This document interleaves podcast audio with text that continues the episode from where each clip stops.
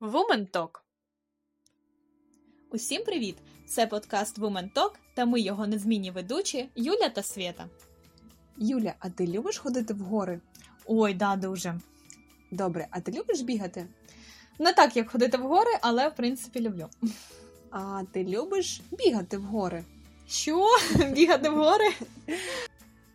Сьогодні у нас в гостях Зоряна Біндас, ТВ-продюсерка, яка пробігла ультрамарафони 60 кілометрів горами. Привіт усім! Дякую за запрошення і за цікаві питання. Розпочну із свого дитинства. Народилася я в такій звичайній сім'ї в приміському селі. І е, коли батьки ходили на роботу, вони залишали мене з моїм прадідусем.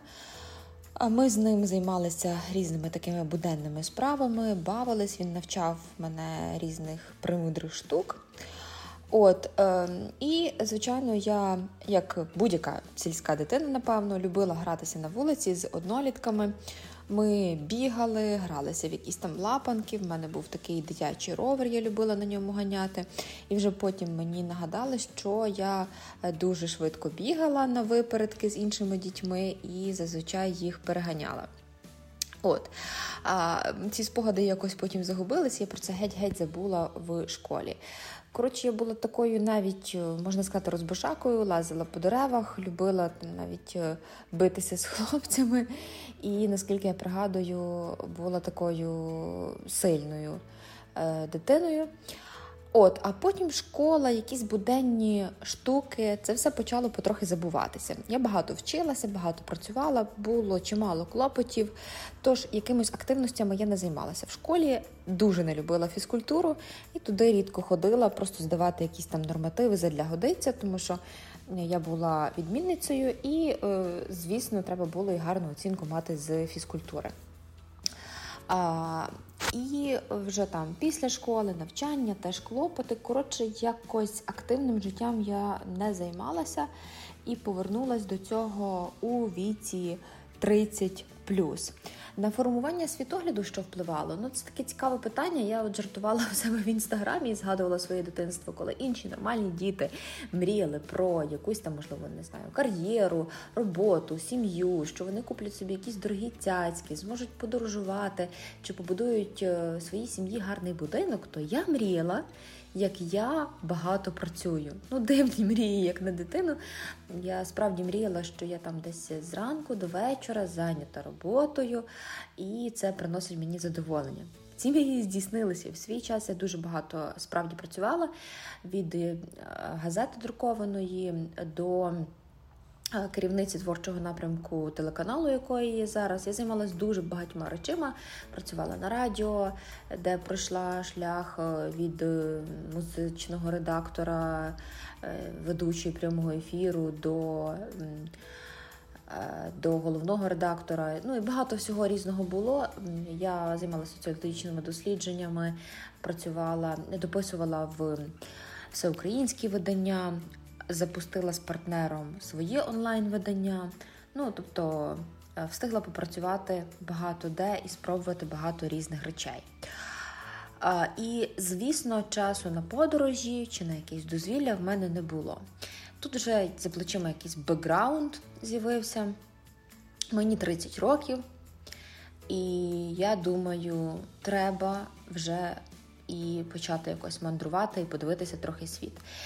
Звичайні люди починають свої мандрівки десь там з Польщі, чи, можливо, з Румунії, чи з Європи, просто якогось такого автобусного туру, то мені відразу захотілося в гори, в Гімалаї, захотілося мені в Непал. Було таких багато думок, бо це і досить дорога була мандрівка, і треба було мати відповідну фізичну підготовку. А я ніколи нічого не робила. І навіть якщо відверто, то на четвертий поверх я виходила важко дихаючи, то зрозуміла, що мені треба потренуватися і мені треба підготуватися. До мандрівки залишалось два місяці. Я вийшла на свою першу пробіжку в свої 30 років, пробігла 500 метрів і подумала, що помираю. То було незабутньо, але я вже проплатила завдаток. Вибору в мене не було. Тож е, я виходила знову і знову і знову.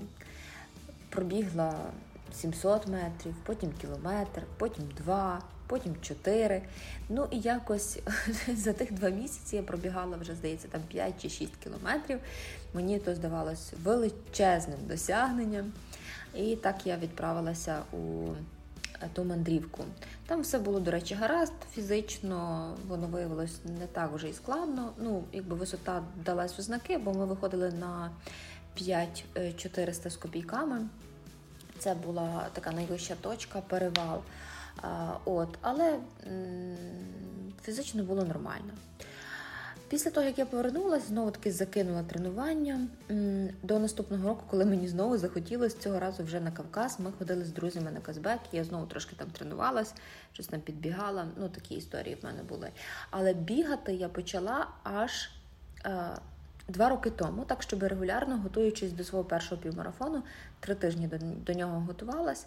От, І, ну, звичайно, такий був перший забіг.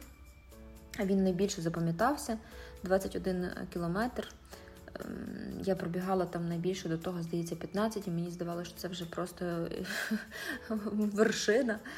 Але 21. Хм. Ну, якби спогади, звичайно, дуже яскраві з того першого забігу. Потім вже були забіги різні. І забіги горами там на 60 кілометрів. Це теж було незабутньо. І я знову і знову буду це повторювати, доки вистачить в мене ресурсів і можливостей. Е, це дуже крутий досвід, такий досвід перемоги над собою. Вартує, е, звичайно, спробувати, якщо є така можливість. Тепер вже я бігаю регулярно, е, практично кожного дня в звичайному режимі. Хіба час від часу стаються якісь там такі мікротравмочки, то відбуваються періоди відновлення, але загалом тренування тепер в мене регулярні. Що ж до питання вегетаріанства, е, перший раз у мене був такий досвід десь у років 12. Я перестала їсти м'ясо, бо я жила в селі, я бачила е, ці всі речі, які відбуваються з тваринами, коли їх е, вирощують, вбивають, нещадно експлуатують. Вони при цьому відчувають страх, біль, вони кричать. Вони живі істоти, вони свідомі істоти. І якось тоді ще якось не усвідомлено, мабуть, але ну, я не хотіла бути до цього причетною. Але потім якось ну, ти не бачиш, ніби і очі не бачать, там серце не болить, чи як там говорять. Е, і я якось там якесь м'ясо було десь там в якихось стравах, то я ті страви їла там. Але е, в 20 з чимось років я вже просто усвідомлено відмовилась від м'яса і зрозуміла, що більше до цього ніколи не повернуся. А зараз відмовилась і там від е, всіх решту продуктів експлуатації тварин.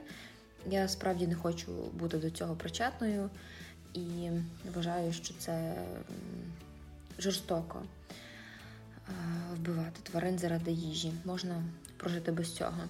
І, звичайно, фізично від цього люди зовсім не постраждають, бо можна бути сильними, здоровими і обходитись без тваринних продуктів.